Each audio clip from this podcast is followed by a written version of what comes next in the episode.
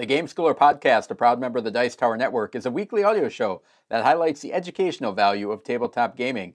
In this week's episode, we'll cover Five Minute Mystery, our recommended game of the week, discuss setting up a game schooling space in the School of Gaming, and wrap it up with our high five titles from Stonemaier Games.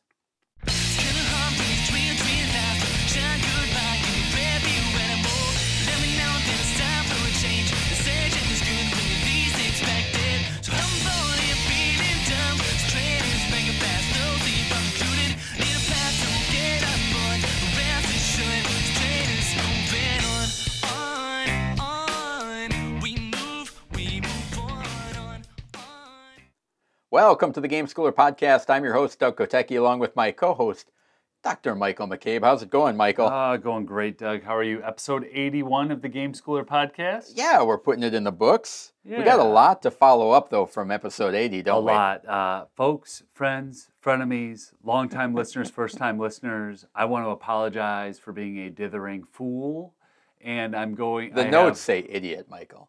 Well, this is family friendly. That's not the most family friendly term. And, and I wrote those notes. So since I did that portion of the You run can sheet, I thought I could. Okay. Yep. Let me go word for word. I'll allow it. Michael is a dithering idiot. Wits and Wagers does not include bluffing. Dink! As of last week's recording, I had never played Bang the Dice game and was confused. I confused this with Bang Bullet Edition. Dink! episode 1 to se- here's the deal.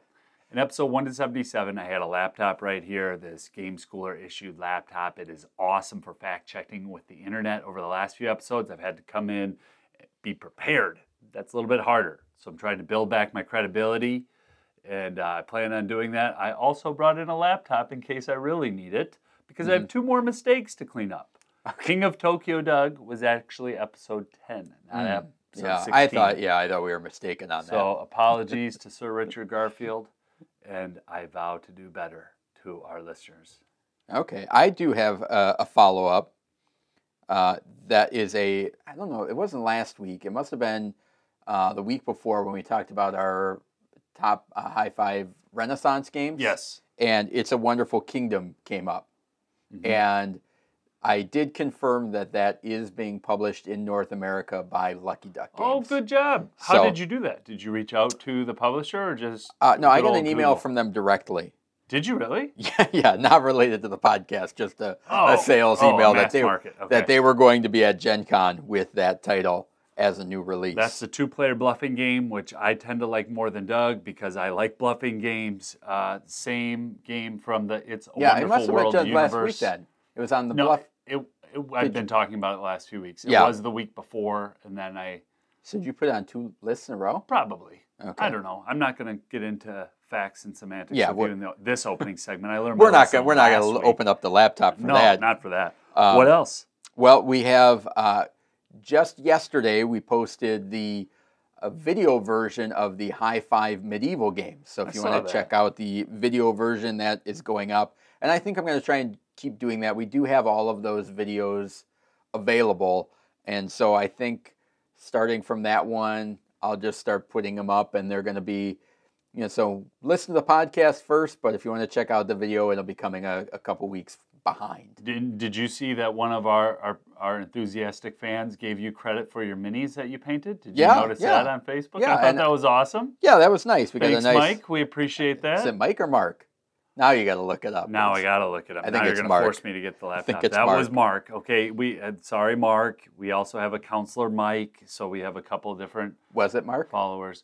I'll look it up when we have a break, man. Let's keep this. We don't. We don't have a long enough going. break. I got stuff to talk about. You look it up while I'm talking. Sure, Um, Doug. So the other thing that I thought would be of note to our listeners, and something that I think I'm going to alter the idea for what we had scheduled for next week, but I just found out that Flat Flat Out Games, who did Cascadia, is also the publisher behind Point City, has a new game coming out. Did you hear about Point this? salad. Point or Point, yeah, Point Salad. They have a new game coming out, Point City, that's coming out in 2023. So that looks kind of interesting. You're about to fall off your chair, excited, man. You're you're jacked. That's great. Great Is it game. Molly Johnson and crew? same same designers? designers, I believe. Awesome. Uh, an engine building game, which led me to the idea of uh, once I got that email from Lucky Duck about Gen Con, I was intrigued by, I think next week for the high five, we should go through that Board Game Geek, um, the Gen Con, upcoming games at Gen Con, and maybe do a high five on our most anticipated games. What out of that stuff that's going to be showing up on um, at Gen Con intrigues us. I I think like that might be a, a cool high five. So I think we'll do that next week. Um, That was Mark. it was Mark. All yes. right, thank you. Great clarification, great catch, great use of laptop. Uh, so Mark, It's already paying for itself. Yeah, it is. Maybe uh, we need to do a game giveaway for Mark and maybe one for Counselor Mike. Huh? Should we have them follow up with us over email and reach out to them? That sounds good. Yep. Good, good, Um, good, good. Mark for the comment, Mike for screwing up your name and attributing a comment to somebody else. There it is. I like it. I can get behind that. so special prizes all around. Um, and I do. I almost. You get a car. You get a car. I'm you get a almost. car. I'm almost done with the X Men First Class expansion. I expect that that will be done by next episode, Doug. I hope so, and I'll have pictures up online for that. How many that. total minis in that one? uh, that is seven. Oh, Seven. awesome. The five five X Men and two two villains in that. one. Great, great. Um, and then what We- else is going? Go ahead. I just have something on the game giveaway because we were kind of flipping on that, but we we are passionate about playing games and games that we've reviewed and recommended. So if there's a specific game that you're looking for, or if you have questions about availability, Doug follows this like a day trader follows the stock market. All right, he is all over that. So if you have questions, especially about games that we have already recommended over the first 81 episodes, reach out to us at email at gameschooler.com and we'll address those for you. So I just wanted to throw that in there. Yeah. All right. Well, I screwed up my buttons, but let's see. Is that the You email one? screwed up your buttons. Are you I sc- okay? Screwed up my buttons on uh, on our video front. There it is. Um, let's see. Reminder on nobleknight.com use the code schooler to save 10% on your next order. That runs through August. Again, that's the code schooler. So take advantage of that while you have it. S C H O O L E R. And that's right when you're at checkout for online orders only. Yep. One of us found that out the hard way trying to Yep. use the coupon code in the store. One of us got away with it. Hmm, don't know how that happened. Maybe they just really wanted me out of the store and they wanted to hold you accountable, huh? Probably, yeah. Okay. They no, they did let me do it though. They Yeah. just told me it was a stern one-time warning. Okay. Um, did you acquire anything this week? So I did. I have two titles to share with our listeners. One, they, they both have kind of longer, drawn out stories, but one I, I was really excited to get and to play with my wife, and that's called Bridge City Poker from the Portland Game uh, Group. And it's a game that's available in North America just through their website. I'd heard about it on a few different podcasts, and uh, I love uh, card games. I, I, I love trick taking games and, and rummy style games, and it's a game that certainly did not disappoint. Um, I was very, very busy for a couple weeks in a row, and I threw the box at my wife and said, "Can you just please learn this game and then teach it to me? You, I, I would really appreciate it." And she did, and it was a lot of fun. Um, and then the second game is a game that I played with you and your wife this past weekend. Yes. Should we dive into that one? You dive straight into that Grail game. Snow White Gemstone Mining. Yep. Oh my goodness, is this game fun? You want to see adults screaming at each other and having a good time. And I just I got really lucky and opened up Facebook Marketplace, did a search for it, was able to get the game into my house. It arrived today in great condition. Um, so those are, are two games that added to the family collection. And before I ask you about your games, Doug, I have a little bit of a tangent to get to in this part of the segment. Okay. Can I interrupt slightly just on a backup of the Snow White Gemstone Oh, mining? please do. It So- Sounds like you were prepared. No, that is a game that is hard to find. It's out of print. There's several different versions of it. And I think what you did is just a great example of if there is a game like that that you've heard us talk about or that you're interested in, Michael got that on Facebook Marketplace. So keep an eye out, search. There's, and I think he got it for a price that was Wonderful. barely above original retail. um, and on eBay it's going for three times that amount. So just be aware that there's people that are flipping and selling games, and and people that are not gamers like we are that are Well, people coming in and out of the hobby at all times yep for various reasons. You know, kid, my kid's moving off to college. I'm, I'm selling games that we've been playing. I'm having my first child. I have to sell my entire game collection so that we can put a bassinet in here. For various reasons, people Yeah. come in and out of the hobby. So just keep an eye out. I mean, I, I'm not recommending that you pay an arm and a leg, or, or Yeah, certainly pay more than you can afford. But just keep an eye out because you never know when a deal is going to fall into your lap. And I'm going to talk more about that in the School of Gaming segment a little bit too. Then the third game that I acquired, I'll save my tangent for a different time. I Um, love tangents. Okay, but last week I talked about Tapple and Margaret, my middle child. She turned 10, double digits, big birthday. And she had so much fun playing it over here a few weeks ago. Picked it up at Target, a game from the op, a game that came out in 2012, and it it now has a permanent place in our living room because the box is not the highest quality. I think one of my good friends pointed. Yes, that out yes. to me. So the box is in the recycling already Mhm. but she got Tapple for her birthday and uh, actually had to take the the it, you need batteries, so I had to take the batteries out of my, my mouse to run it. So this morning for so that I could work, I'm on doing anyways. Uh, and that's a really good game that we talked a little bit about last week. So you spent your battery budget, your mouse battery budget on Snow White the No, no, no, Mining. no. I ordered new batteries. Okay, I went to. Amazon and did that right. But uh, no, no, no. Um, the tangent. You ready for this one before Bring we it, learn bring it. about games in your collection? So anybody who's been over to my house, you don't have to, especially if you go to the basement or any bedroom. One thing you'll learn about the McCabe family: we love books and there's an unschooling philosophy that you know my, my wife and i came across early in our teaching career about if you want to raise inquisitive children you have books of all different types of variety all over the house and we have kind of taken that to heart to the point where we now have to remove books for board games Mm, I love that. I love that problem. and it was brought up because of today's recommended game of the week. We had so much fun playing it. I thought where the conversation was going to go, Doug, was we're going to have to get rid of more board games. We're going, you're going to have to trim down the collection. It's we've got to get rid of some books so that we can keep a little shelf of board games here. How cool!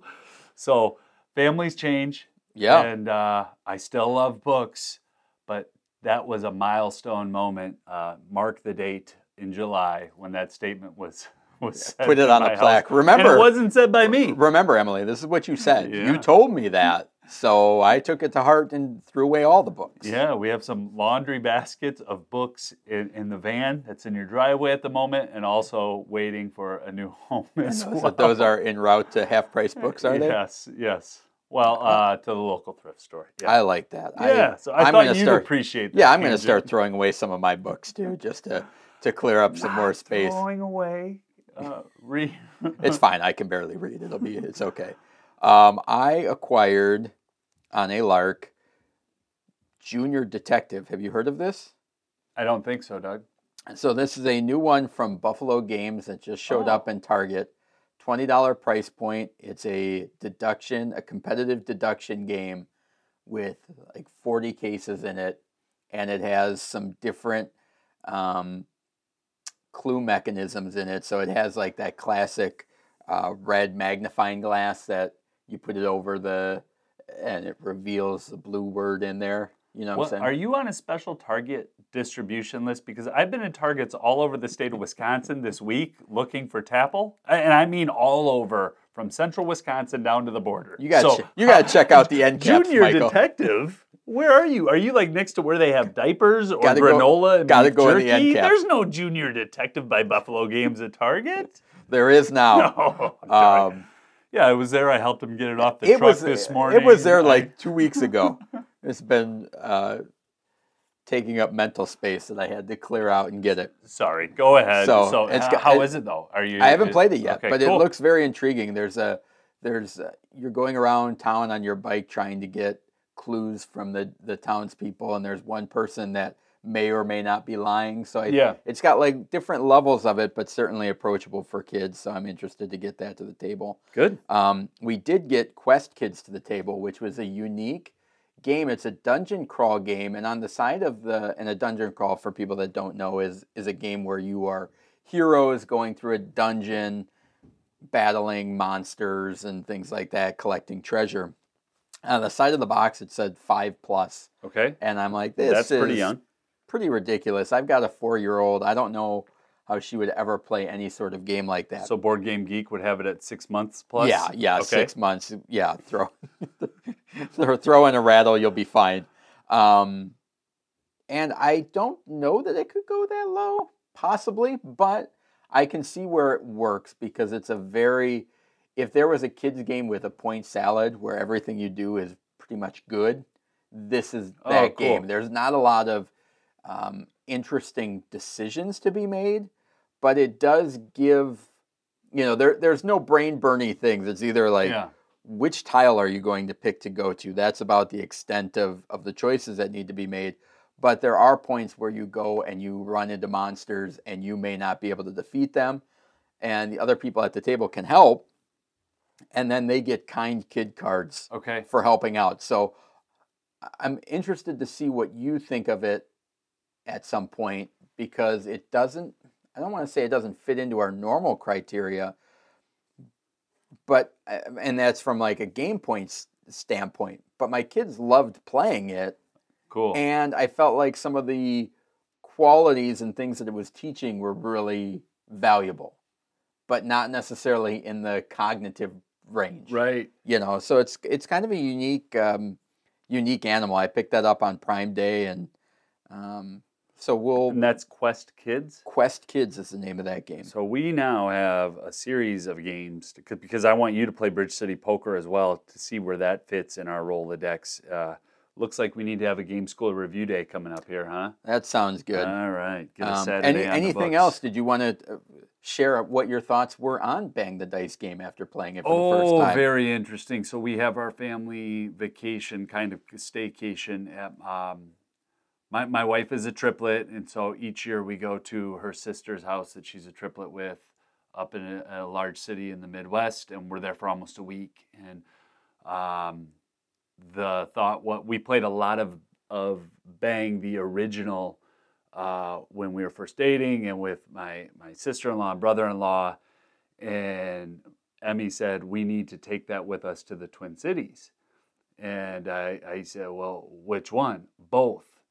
And, and I Hmm. was kind of like, So did you just tell me to get rid of books to make space for more board games and to go out and buy another game? Is Am I hearing all of that in the last three minutes? So I still like the original better than the dice game because I like holding the cards. I Mhm. actually like looking across the table and get that poker aspect of that that that con man game. I, Yeah. I really like Yeah. faking the confidence, but I saw the value of the quick turns with rolling dice and taking actions, especially with Josie, you know, my 13 year old, and, and with Emmy, they both really liked that game to the point where Emmy said they're two very different games. I Yeah. oh, that's interesting. So I'm glad that we got to play it. yeah Um, yeah, and it looks like I'll be playing more of it over the next week or so. All right. Yeah, I like the original. I and I like what you exactly what you said. I love that holding back the cards and that strategically choosing not to play certain cards at certain times, which you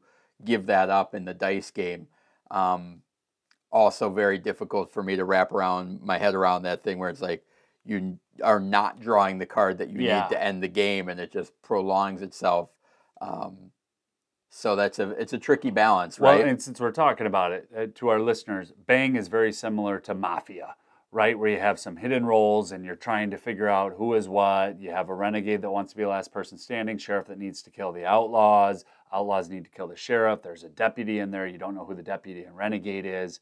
And my thought over the week was I don't know if we can play the original Bang in our house anymore because when we used to play it, there weren't smartphones. And I mean that seriously. In the Yeah. in the first Bang, if I am an outlaw and if I get knocked out by the sheriff on my second turn, I could be sitting at the table for an hour yeah, in, in a six or seven person game. yeah. And so I don't know if we'll play it a, a- Yeah. again like we'll play the dice game. So Yeah, there's a lot there and a lot to unpack. And if you've played Bang, you know what we're talking about. If if you haven't, I, I don't know if it's a game you need to run out and, and get. It might be a game that that its best days are behind, but you make that decision. Yeah, and it's uh yeah. Anytime you're dealing with player elimination, uh, for the most part, kind of disqualifies it from a game schooling Mm-hmm. recommended list or anything like that. And there are some games that do have that, but that time that you're not participating is is pretty limited. So What, what I realized too is from a nostalgia standpoint, I have put that on high five list and on honorable mention. But what you just said from a game schooling standpoint, I don't know if I will recommend that game again because mm-hmm. of that factor. yeah, In our games that we play, we don't want downtime of 30 minutes while everybody else is having fun. yeah, yep. So All right. So uh, I think before we move on, just want to remind everybody to share the podcast with anyone they think might be interested in it. If you're enjoying listening steal to their it, phone, five star review, give them their Yeah. phone back. exactly. Yeah. And, and please do that. Give us some reviews on iTunes or wherever you listen. Did you just do a call to action for somebody to steal somebody's phone? yes. Okay. I mean, it's yeah. I'll allow it. In classic Doug phrase, I'll allow that. Steal steal your neighbor's phone, subscribe them to the podcast, leave a review. Only Um, five star review. Yes, please. Don't steal them and do a one. That's a Oh, that's a waste. Don't get a that'd felony. mean to us and them. Don't get a felony for a one star review. Make it worthwhile. Um, and lastly, you know, Michael alluded to it earlier, but contact us with any questions or comments or anything like that. Email at gameschooler.com. And we also have a contact form on gameschooler.com too that you can fill out. Um, and that's just a great resource. We're always updating it and, and moving things around. So feel free to check that out. But without further ado, let's get on over to the recommended game of the week.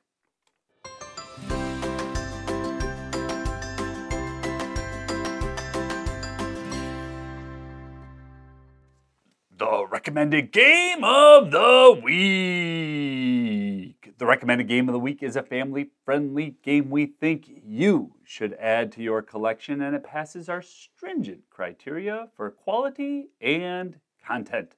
This week's game is Five Minute Mystery by Wiggles 3D, which right. I've ah. been trying to say with a straight face all day, and I'm glad that I did. Doug, give us the stats. You nailed it. Published in 2020, the designer is Connor Reed. The art is by Cam Kendall.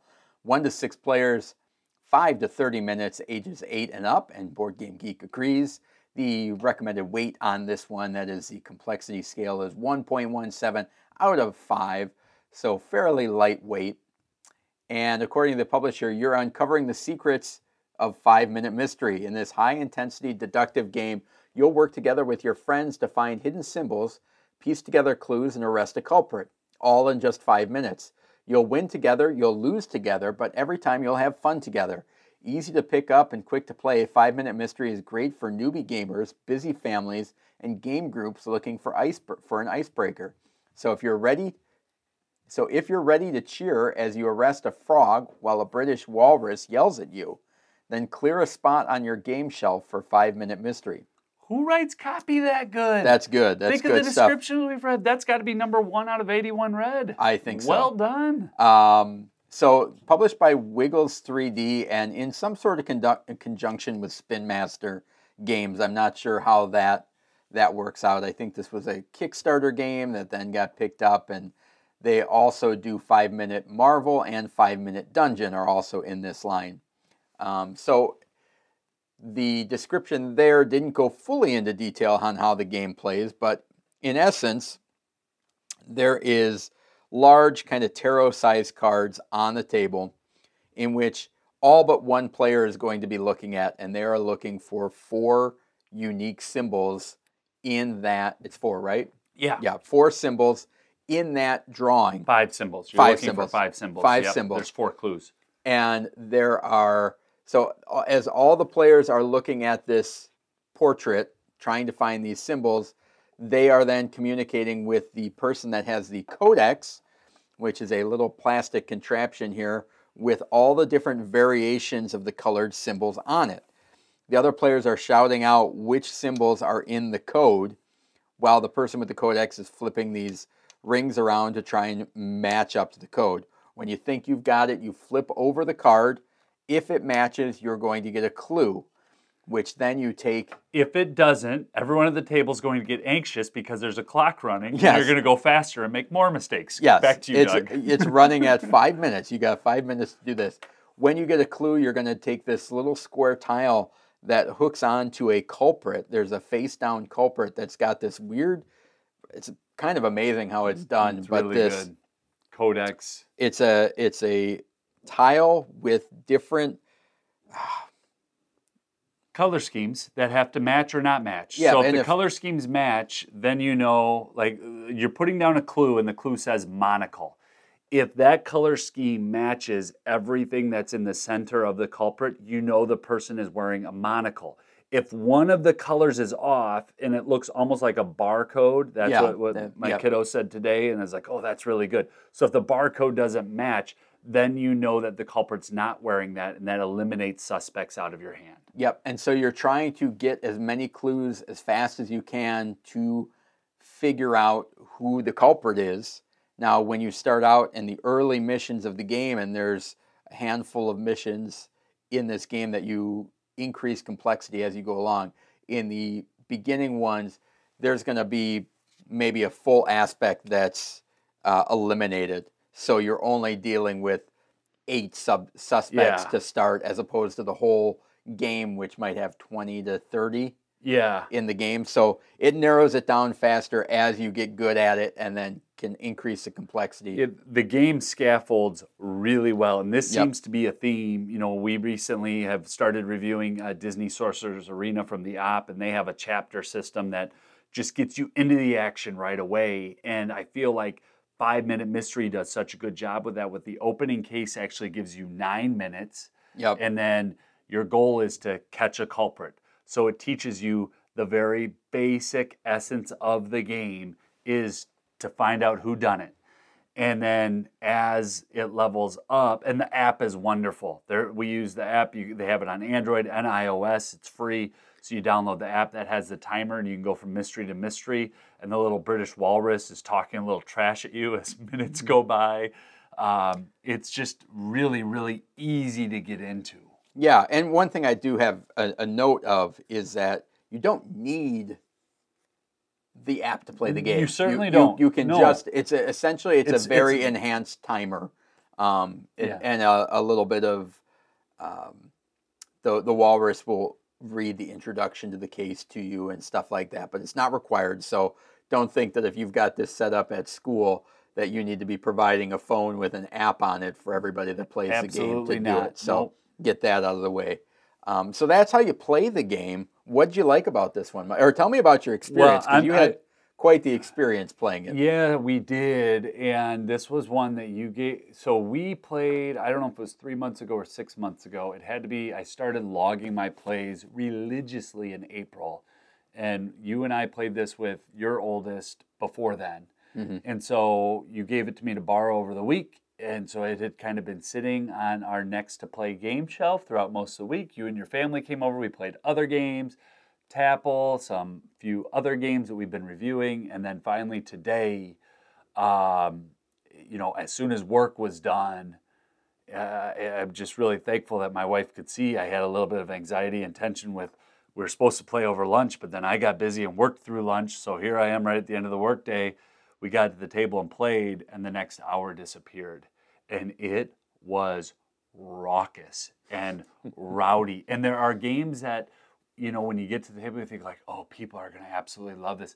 I didn't know how it would go. Like Sure. when we did Dinosaur Tea Party in a similar fashion, um, I kind of thought that my family would like it, but this was one where uh, Josie, age 13, saying, We got to get this game. I love this game. And after about the seventh time, I was about to just shut Josie down and say, Let's focus on the case. I've said that a few times already. I know, but I'm just having so much fun. and there was a shorthand that was developed Oh, yeah. between Josie and Emmy, exactly how I saw you and your Emily. Mm. So Doug's daughter is Emily, my wife is Emmy, so that's why I'm kind of drawing the differentiator there.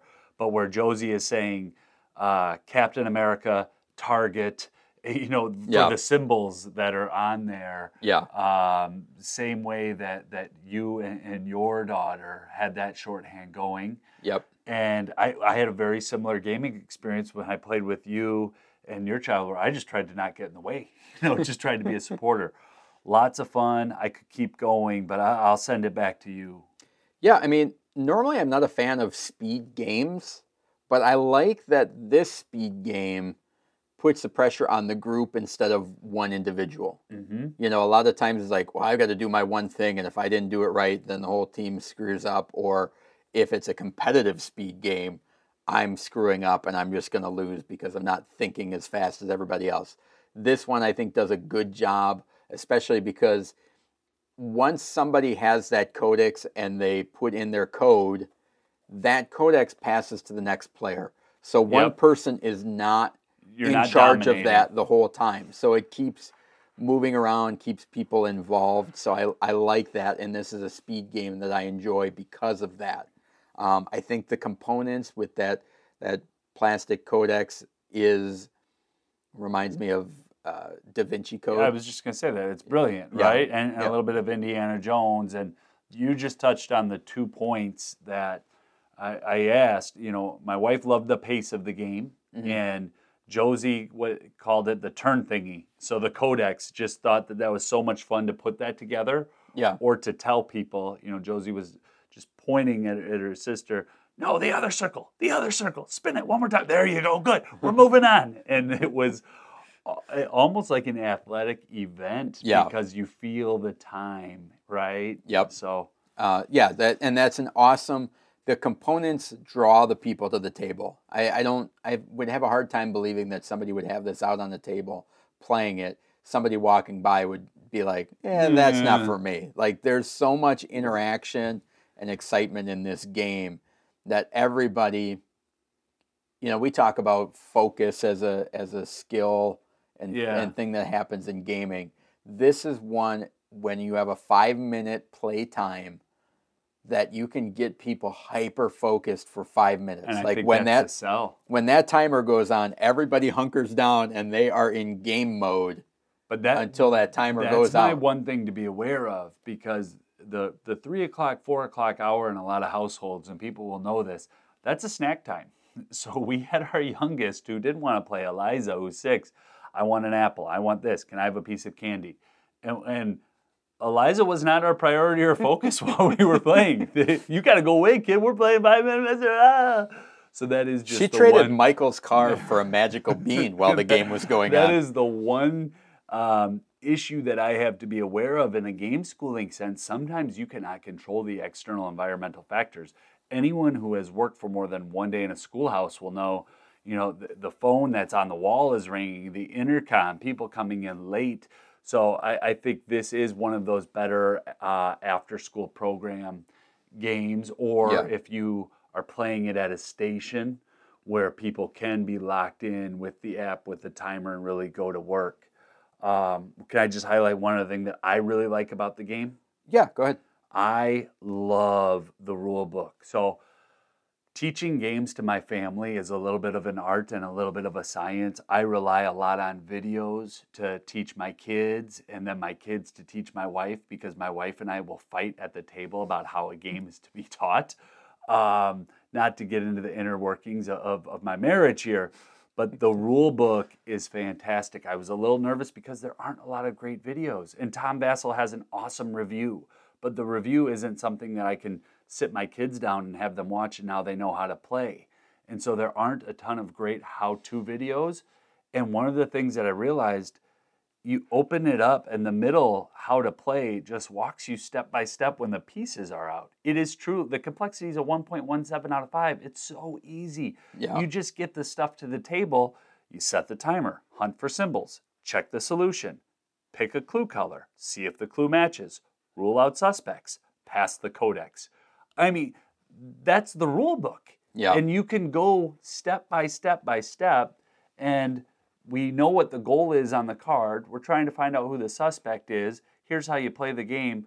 We truly had the game out, and we're playing in under five minutes, Doug. Yeah. Not many games that we've reviewed can I say that about. Well, and it should be in a five minute game. You don't want a, a 20 minute teach to, to play a five minute game. So it, Yep. it lines up great. One of the concerns I have is, um, and there's a concern I'll throw out there, is I think it's possible, uh, and this would be in a game schooling setting or with, with kids, it's possible for someone to stay quiet in the background in this game. Well, yeah. You know, so just be aware of that. Certainly, they're going to have their turn where they're going to be running the codex, so they will be involved. But you can have people just kind of hide in the background and not really point stuff out or get pushed out by the people that are really invested. Um, but usually, and I can't say that I've seen that happen, but I could foresee it happening. Well, I saw it happen earlier today because what I'm there are certain cooperatives. Um, I always have to look to make sure I get the right one. Forbidden Island, yes. um, where there's varying levels of enthusiasm towards the game, and where you have varying levels of enthusiasm and engagement, and um, different levels of skill. Sure. People can take over this game. Yeah. And um, I don't mind that as an adult. It's actually nice for me to not be the one talking the most and to be in the background. But I think you brought up a really good point. I'm glad that you did that. If you have a shy kiddo or a younger um, kid at the table, they can get lost in it. Yep.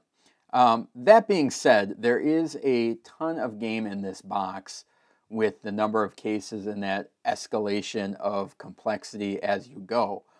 But the beauty of that is that there is infinite replayability on this game. So you can, I mean, you can get to a point where you max out at whatever your game group is at. It's like, all right, this is a 50 50 proposition. We may win, we may lose.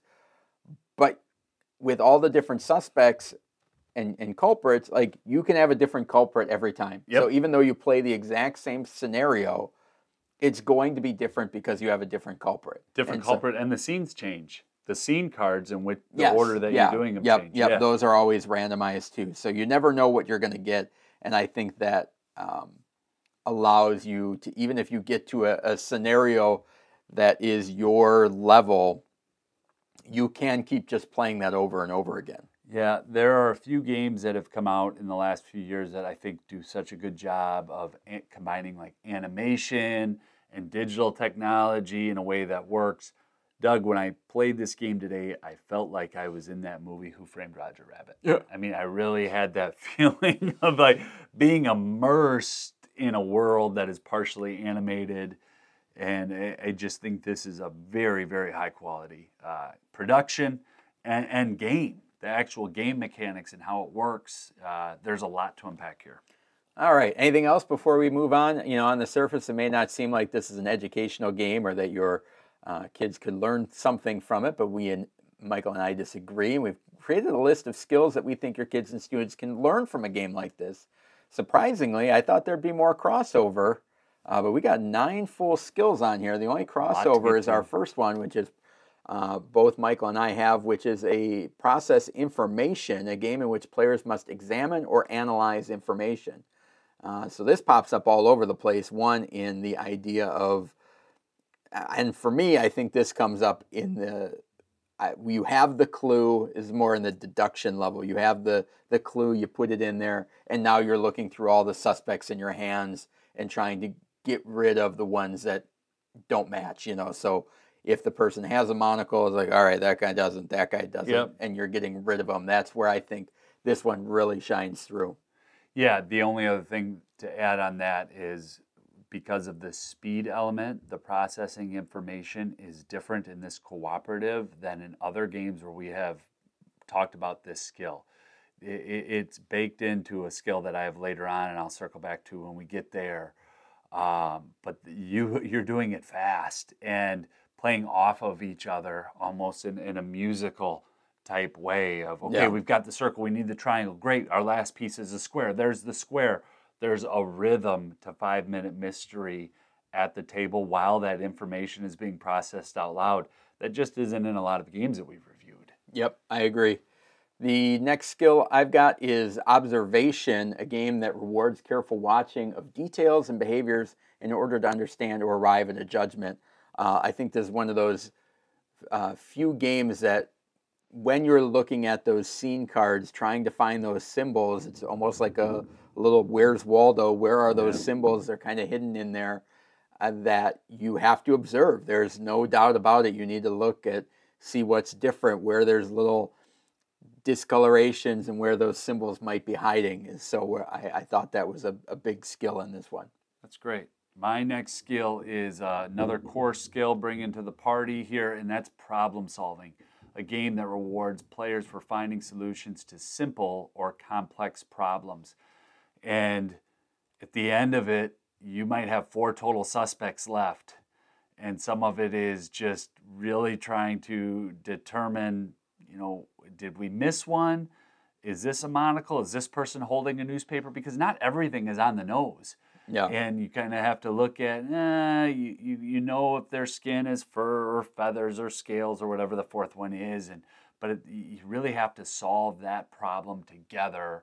Uh, and, I, and I like that. But like Doug had mentioned earlier, and the thing to know, somebody can be lost in the background, and that's where having an adult at the table to just get the group to pause to get everybody's opinion in uh, can also be beneficial and where this skill can be developed. Yeah, I think uh, we kind of diverge on this next one a little bit, and you'll get to yours a little bit later. But I've got cooper- cooperation, a game that encourages players to work together towards a common goal. There's no doubt that you're working towards a common goal of trying to catch the culprit. And I think this is a great game. Obviously, it's a cooperative game, so you would assume that there's cooperation in it. But this one does it really well when we talk about that focus and everyone invested in buying in for those five minutes you're really working together. And I just, the way that I've seen, you know, kids and my family and people just jump in and say, oh, what about this? I've got this over here. Okay, that's gone. Let me check yours. Let's do this. Oh, there's this over here. You know, that,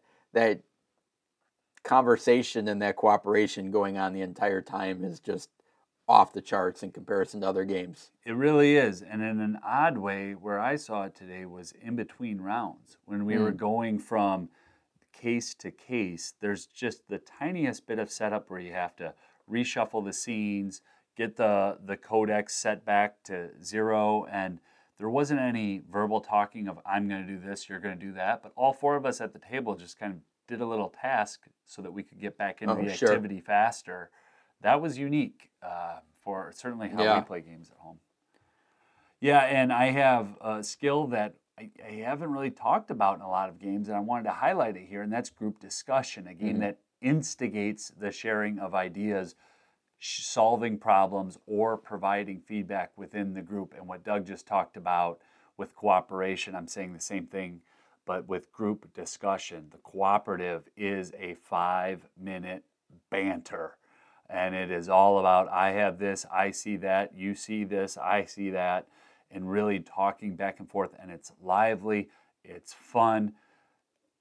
We had zero meanness at the table in one hour in my house, and I tell you that that alone is worth buying the game. Um, and so the group discussion, it's it was very positive, and uh, not that that you know conflict can be good it, can be, but in this game, we, we didn't have it, and I'm grateful for that. And this is definitely a skill that I think has some legs in the classroom as well.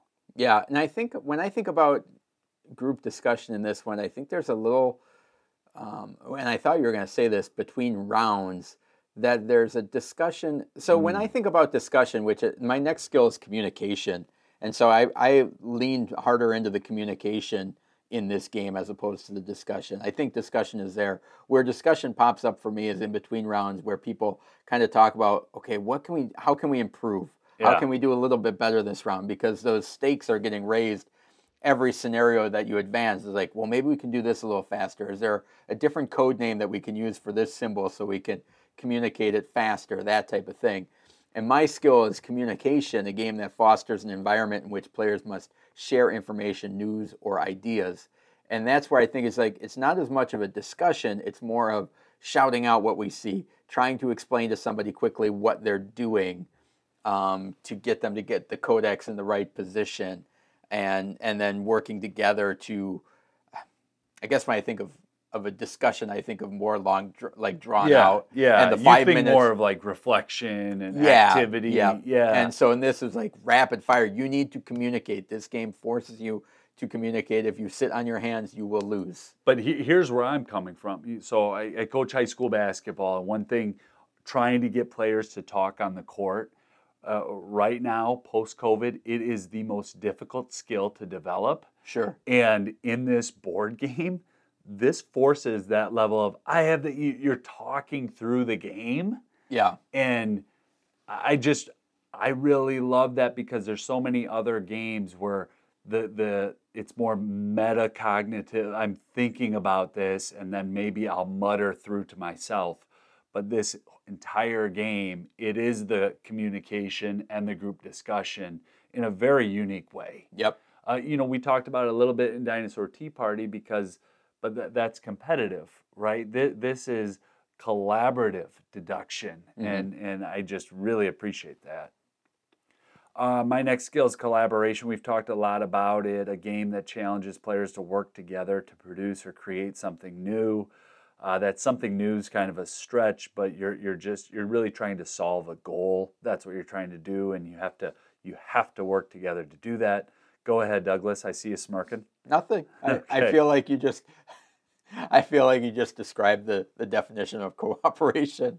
Well, yeah, Without- but you, you work. You have to work together as a whole group, or somebody's going to be left out. The collaboration, it is Yeah. that team aspect of part of our challenge here in this game is working together. And there's a question in our run sheet that we kind of skipped over about where does this game fit best.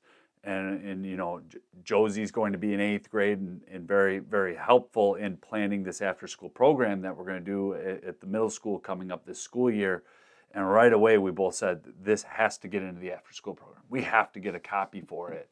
And so I- I think that gets to there aren't a lot of games that really force the collaboration in a healthy way, not in a Yeah. coercive way, but like, no, we got to get this done together. Yeah. And so that's enough of that. All right, I buy it. Um, the uh, next skill I've got is responsiveness. I was, was surprised this was not on your list.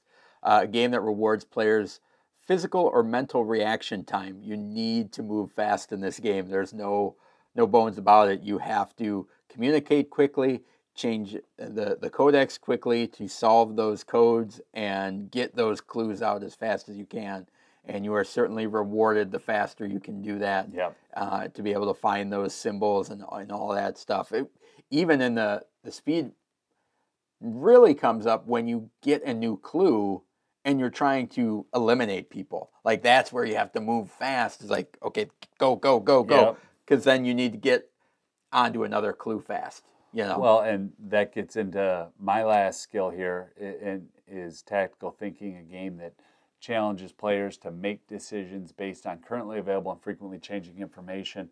Doug, we- we've watched enough true crime. I'm gonna. What is it called when a, a, a detective gets locked in on a suspect and won't change it? There's a, there's a certain term for that, a certain type of bias or something where you're caught on a suspect, right? yeah. And I find myself when I'm playing like, oh no, I, it, it's got to be this little lizard here. It's got to be this lizard. It- no, no, no. It's got to be this owl.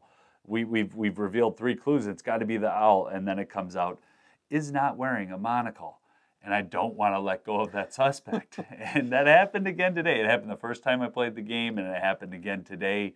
That ability to be able to just shift based on the currently available information. Go where the evidence leads, Michael. Yes, yes. Thank you. A little law and order here. Uh, dum, dum, dum, dum, dum, dum, dum. But that's that's my last uh, skill. We just got a cease and desist order for that Okay, humming. I'm done. Never hum that theme again. It'll cost us five thousand dollars. All right, so tactical thinking. So that is anything else that you want to add to this one? You? No, I think it's just a fantastic game. Five minute mystery uh, from Wiggles 3D and Connor Reed, published 2020. Awesome game and uh, quite economical.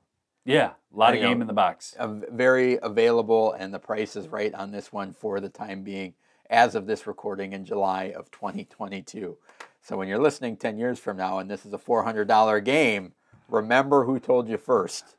So that is Five Minute Mystery, our recommended game of the week.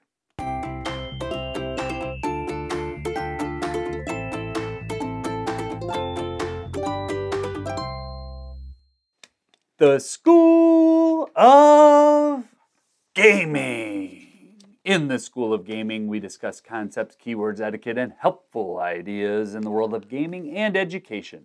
This week, we'll be discussing setting up a game schooling space.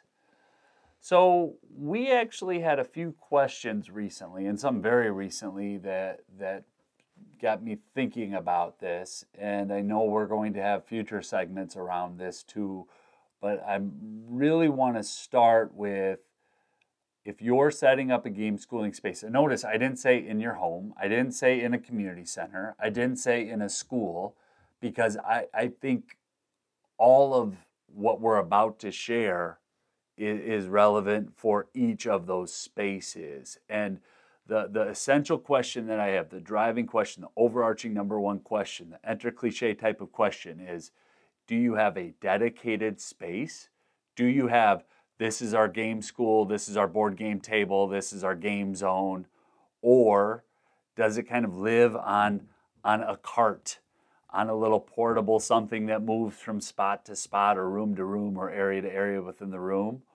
Or is it in a closet and it comes out at a very specific time and period? I think that is the number one overarching concept that you have to really think about and where you know i've always thought about okay we're talking to teachers and homeschoolers and librarians and they're just going to have space they're going to be able to get it set up but what, what, what's forced my thinking a different way i am getting ready to do an after school program as a community member and now i'm thinking like holy cow i have to take my game bag and, and tubs i got to be that guy carting in tubs into somebody else's space and get ready to set up.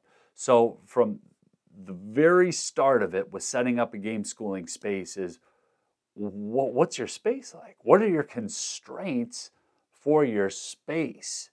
And that is the, the number one overarching principle and, and lead question. Doug, anything to add on that or, or comments? Yeah, I mean, I think it's I think it's obviously very dependent on on your space, the space that you have, that is going to determine a lot of that. Whether you know you have the room to have a table constantly set up in your house or in your school or you know your classroom or at the library, you either have that space or you don't have the space. I think one of the biggest things is what makes it uh, conducive to actually being used. Yeah. You know, so it's like in your your question there, you used to talk about it like being in a closet, which is fine as long as people are getting the games out of the closet. If people aren't actually using them in the space that you've set them up in, or you have them, or they're not aware that they can go into the closet to get this or or pick it up off the cart, it might as well not be there. Right. You know, so I think that's an important that's like that next step is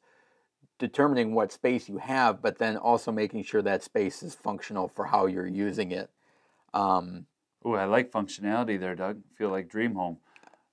I mean, the, the thing that I was thinking about with this one too is I think it depends. And I was thinking about, I think it applies to all three of those areas, whether it's a it's an after school, it's a classroom, um, uh, library, or homeschooling. I think the other important component is the uh, the next level beyond functionality is whether those games are teacher led or student led? that's really good. I wasn't going to go there. I had a whole different direction. Go though. Go. Because I think that's important on how you approach that. So if for example, if you have something that's student led, it needs to be a whole bunch of games that can be taught in about a minute.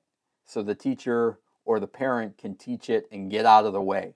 You know, you're not going to have games that take longer to set up, that require longer teaching times, that are all, you know, a lot of the games that we talk about that are viable game schooling properties and titles that if the teacher is leading it and setting it up and guiding and therefore guidance is very different than if it's just students yeah, or 12, 14, 16 year olds. Yeah, if it's set up in a library where you're expecting kids to go over there and use it, they need to be games that they can pick up and learn right away. The same thing if it's in the corner of a classroom as a, as a station in the classroom. You know, you might not be able to put up a game like King of Tokyo because it's going to require a little bit of explaining. Yeah. You know? So those were some of the uh, ideas that I had of like, okay, what what do those steps look like? And I think it changes for everyone. That's really good. So to peel back the curtain on the Game Schooler podcast here, we came in with the run sheet and there was one bullet point, and then I intentionally left the rest of the outline open because I wanted to hear what Doug had to say. And I'm hoping to take this segment and turn it into a blog a blog post on, that will live on our website uh, down the road. The thing that I had after once you know your space, and I'm really glad ta- Doug talked about who's the leader in the space. I think that is such a good component to know when you're setting up a game schooling area center. Um, but for me, it's trust. And I, the analogy that I have, if I look at myself from ages 10 to 15, and even going back earlier, we'll say six years old, and we'll stop it at 15. If it came down to baseball cards, I could absolutely be trusted. Those corners were going to be nice and clean. Nothing was going to happen to it. I, I had them in in plastic in, a, in another little thing with the Phillips head bolted, and then, and then in another little lock like thing that in a cardboard box, four layers of security for, all the- my baseball For cards. all the cards that came For- out in the late the- '80s that are now useless, Well, worthless. But if it was cereal, I couldn't be trusted with cereal because I, I'd go through a box a day. so, like, thinking of your games, like, can you trust your games to be left in that space, whether it's a dedicated space? So, if if you are leaving games in somebody else's classroom, can you trust them in, in, in a community center, even in a library? Yeah. Because games are a good. They Yep. do cost money. And even like as I'm thinking about taking in a dozen of our games in, into a different space, that, that's that's something very real. I'm thinking about with setting this up, and then, um, and then are you able to to leave them, or do they need to go with you? Is the other piece. So I think there's a lot here that we could get into and unpack, and we'll unpack further. But when you're setting it up, you need to know your space. You need to know who's leading in that space. And then the level of trust is something that I think you need to uh, be aware of when you're going in so that there isn't hurt feelings. And, and trust is one of those things that builds over time, right? And just understand, you know, even in the homeschooling setting, there are games I do not trust my six year old Mhm. with. You know, and one of those games we're, we're about to talk about, I don't want to give away a big spoiler, but I don't let Eliza play with tapestry. Yeah. I'm not going to bring that beautiful game to the table. And, and Eliza, as a six year old, has played with a lot of our games. We'll play Meow, we'll play Llama, Sleeping Queens, we'll play that to death. But there are other games where I, I'm not, I don't even trust my own children with some of my own games. And I think Yeah. when you're talking about playing games with other people's children, there needs to be a comfort factor there so that people aren't scared to actually play the game. Yeah, well, I think that uh, which one of the things I had on on my list was the idea of I think no matter what you're doing in in that setting up a game schooling station, I think that game etiquette is something that is almost essential before starting. And when I say game etiquette, I'm talking about the ideas of respecting the game, putting the game away, taking care of the game. And it's it's interesting when my kids will have friends over that are you know are not used to being around as many games as my kids are and they start playing in the way that they handle cards or the pieces and the way that they do it and you I can almost see my kids faces being like oh, you don't do that you don't bend the card like that I don't care how excited you are you know but some of those things that yes they're going to happen you know and it's it's not a thing of like these all need to be pristine and can never be you know they they're meant to be played with i'm Hey not man, I remember the the podcast episode where we were talking. I talked about eating chicken wings, and the look on your Oof. face is like, "Oh, you can't, you can't bring chicken wings down here. You can't do it." Um, but I think that's an important thing of, of so everybody's on the same page of, you know, like I said, I'm, I'm not one of those that we're going to bubble wrap the entire game. Games are meant to be played. I- Yep. When I had five games and it was the start of my collection, like I wanted everything to be pristine. And if I got a, a box with a dent in it, I'd be devastated. And now it's like, I don't really care. Yeah. Like, they're meant to be played. Like, as long as corners are not, you know, stuff's not falling out of the side because the side is so damaged. I really don't care if the box is in pristine condition or things like that. Some of our listeners are cringing because they really do care. And about that's that, fine. and That's fine. That might be a title you don't take into a game schooling setting then. I mean, just yeah. being real or leave the box back and put it in Ziploc baggie and take the game. that's scaring more people. but I think that's something that you know, setting those expectations before you start um, yeah, of how that game space is to be used. Um, that's really good. So let's recap the segment and move into our high five if that's all right. So, number one, you, you really need to know your space and, and visualize what, what you have. Number two, who is leading within that space? Is it is it teacher adult led? Is it student kid led? Is it a combination? That matters. Number three, uh, what's the level of trust that you have in that space? And that leads us into number four, just understanding and teaching and that game etiquette and some of those things that we've talked about over the last 81 episodes really matter. Number five is a call to action. If you are preparing your own game schooling space, please reach out to us. We love to talk shop.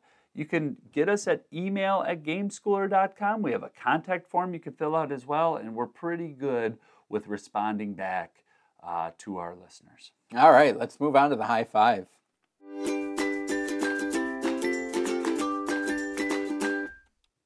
If you're anything like us, you're constantly on the hunt for new games to try out, and this week we reveal our personal high five list of family friendly Stonemaier games. Stonemaier Games is a publisher and uh, just a fantastic little. You, were, them. you wanted to talk about like a, a bu- boutique publisher. They're a small publisher.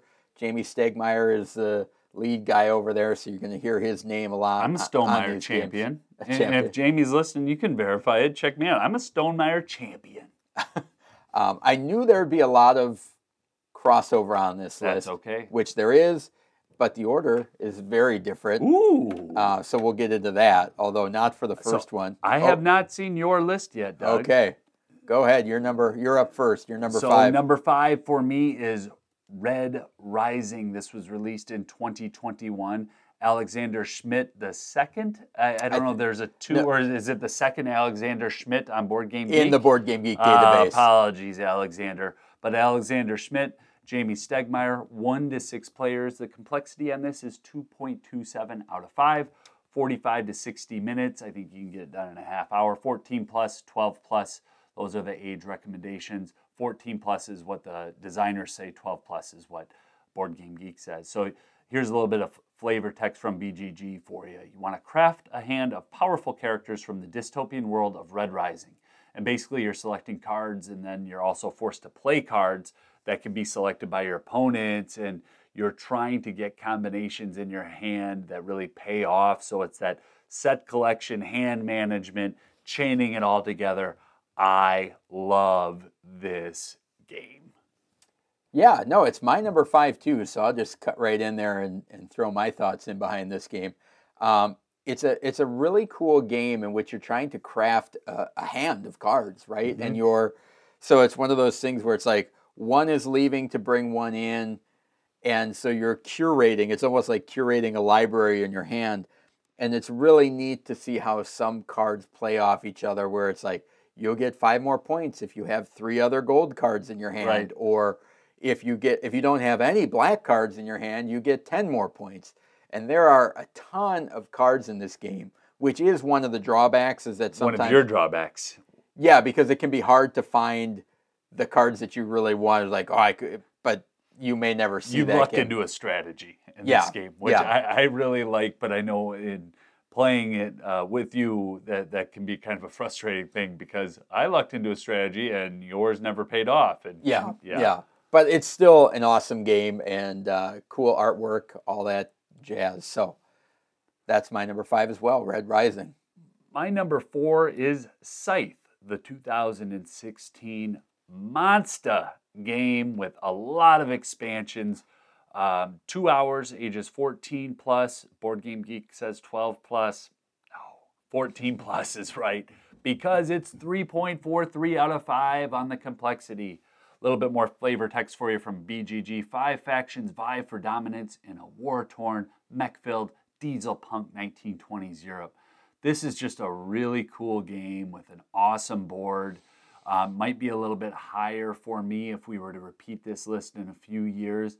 Admittedly, it's not one that my family is quite ready to play yet, but I know hopefully my kids will be one day. Um, I, I, feel like I'm that AAU dad forcing them to play basketball right now. I'm yeah, just yeah. dreaming it into existence.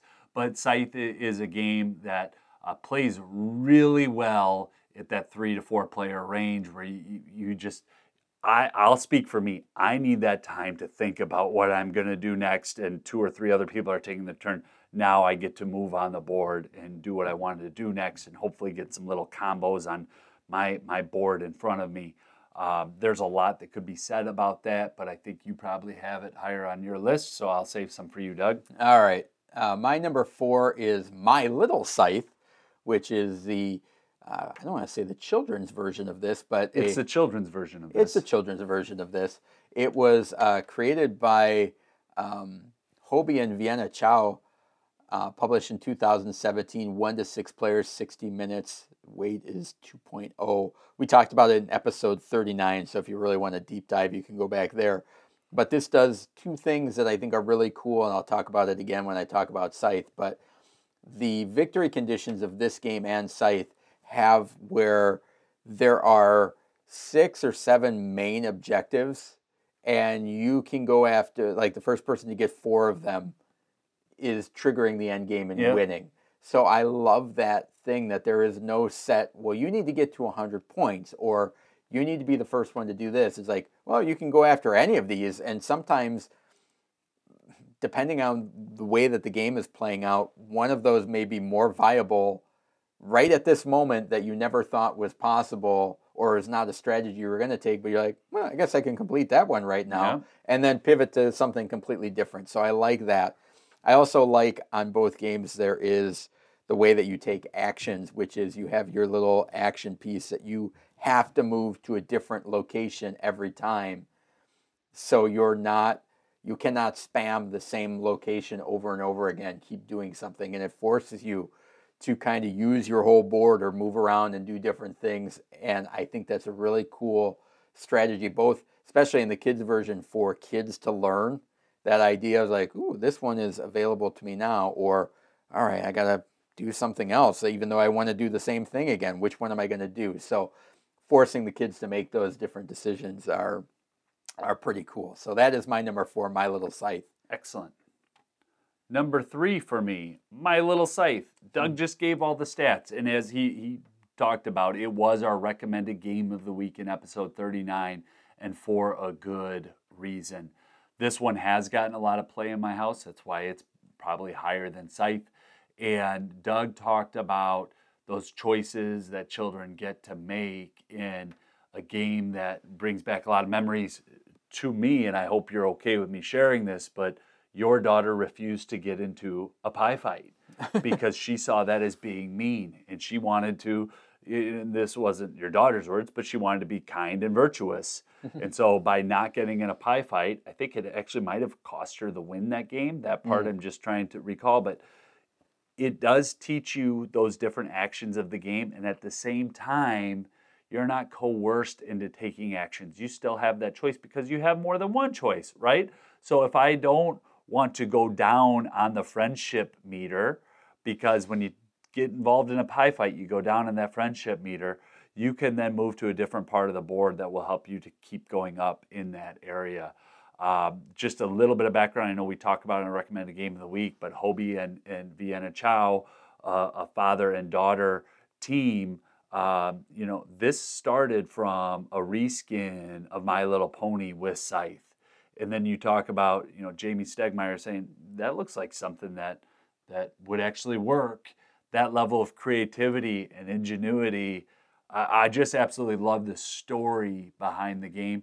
There's an expansion for it. We haven't actually gotten the expansion to the table yet, but this will always have a spot on my uh, Stonemaier shelf in my Kallax. It, it's just a great, great game.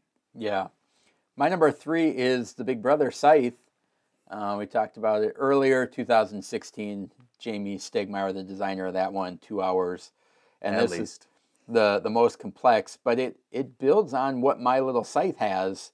And the thing I really like about this is it's it's got that it's got that same level of in in my little scythe that's friendship and regular scythe that's it's popularity and that influence and you're balancing those things. I really like this game too because it's has that area control type of feel without a lot of direct conflict. It's almost it's, it reminds me of like almost like a um, Cold War type of feel Yeah. where it's like uh, I have the threat of pressure, so maybe you don't want to come into my space because it's more detrimental for both of us. But there are also times where it's like I need to get into Yeah. that space, but you can operate without doing that and win the game.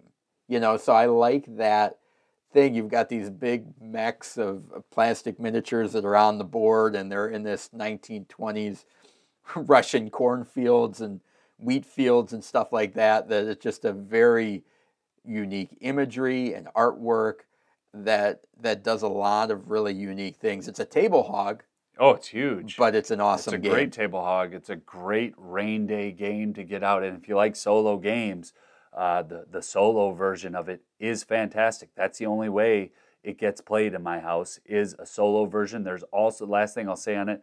There's a great little instruction book that it, it's bound. It, that, that's the version I, I Mm-hmm. splurged on that when I got the game. It has a, a spiral bound um, rule book that is Okay. just just fantastic. So. And uh, there's a, an expansion that adds a cooperative mode to this game Yeah. too, which is We haven't- another I haven't played that yet. Have you played that? I have played that. How is it? It's very interesting. Oh, cool. You know, where you're trying to meet the objectives, but as a group. You know, Yeah. so very weird, but very cool. Awesome. All right, so that's my number three, Scythe. Yeah, my number two is a game that we have talked about a lot, especially in episode 36, designed by Elizabeth Hargrave.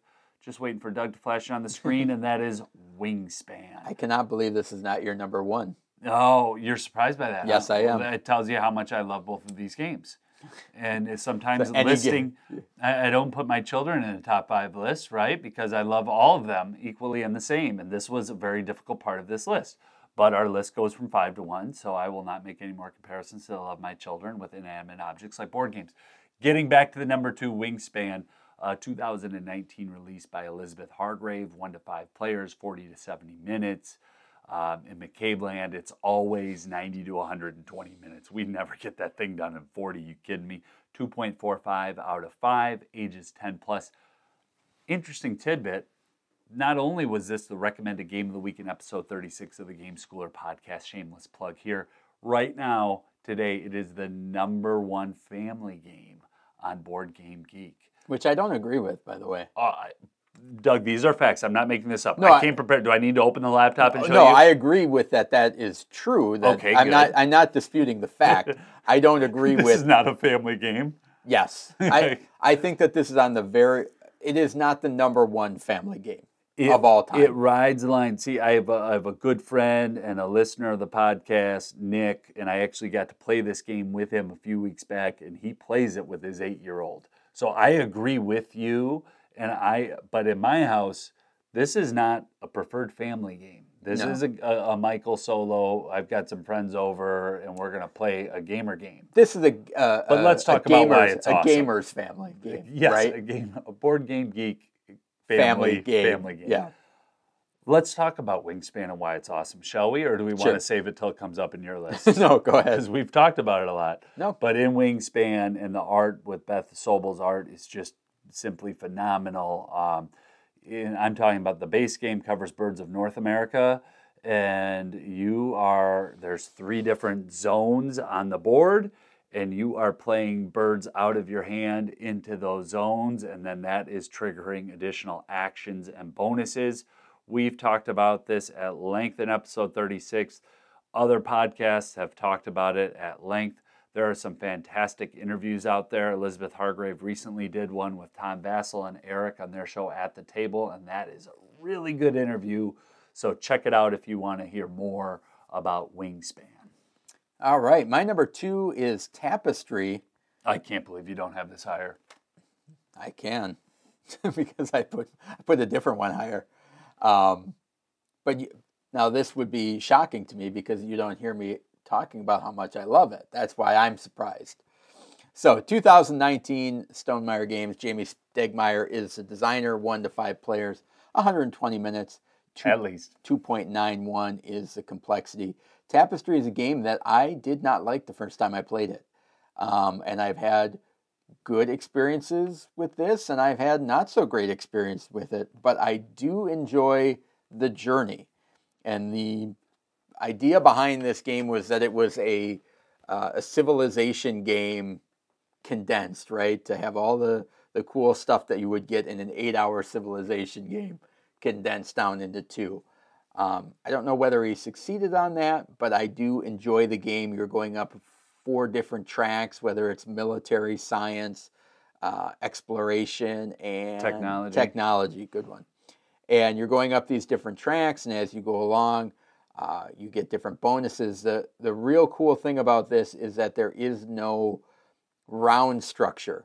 You take your turns, and eventually you go into the next age. But that doesn't mean everybody's going into the uh, next age. You're going at your own pace, the way that you're manipulating your resources and which tracks you're going down. And I think that's a really cool thing. There's not a lot of games that do that where I can still be in the first age and you're in the second age, and the game is playing no differently Yeah. for us each round. So that is my number two tapestry. and it's my number one. I absolutely love this game. I do own all the expansions for it. If if a third or fourth expansion comes out, I'll be first in line as a Stonemaier champion to get another one. I am a fan of how this game plays because no two games are the same. And Doug did say, you know, I've also had one really bad experience with this game where I felt like I got beat up. But you know what? That's life. And it was a board game. And it made me want to get back to the table and play it again. It wasn't mean enough where I said, forget about it. I'm never playing this game again. Um, the, the piece that I, I really love about it is not only am I moving up on the track, but there are also, are they called roll cards? I should have looked it up before the podcast, but Uh, they're your uh, civil. They're. I want to say they're your civ- your And I'll civilization. look it up while you're talking about number one to The check. civilization cards. Is that what? Yeah, your, yeah, yeah. starting Your civilization. starting civilization cards that get upgraded um, as the game moves on. So to me, it's not just I have this outer track that I'm trying to build and get buildings, but I, I, I'm I'm working on trying to optimize multiple parts during the game while others are doing the same thing. So not only am I going on this journey as an individual, I love the competitiveness of the game. I, I just I, I love it, and I think it plays really well at three players. Um, in, in a two-player, that's where some of that that catch-up mechanism isn't always there. Uh, now, from a game schooling standpoint, I know I don't talk about this game as often on our podcast because I don't think it fits well. I've No. never played this game in under two hours. yeah. This is a hey, we're getting together, we're playing board games, we are playing Tapestry because I love it. Well, and to be fair though, how often have you played this game with people that all know? There's every time I've played it, there's always at least one person new. So that's kind of slowing down the game a little bit. Yeah. But you know, you did mention the the part about that I really like about it is there are so many things going on in this game. You have the tapestry cards that figure uh, into as you jump from era to era. There's a spatial component while you're putting buildings on your capital city to get points there. Your engine building, uh, there's race elements. Is the first person to get to certain spaces can get um, buildings that they can put in their capital city. So there's like four or five different mechanisms all going on at once that do a great job. Ooh, Michael rated it a 10. I look at his board game geek. Man, why are you spying at my? Yeah, Oh, next are thing are- you're gonna do, you're gonna ra- you're gonna tell him my username. are your are your ratings not public?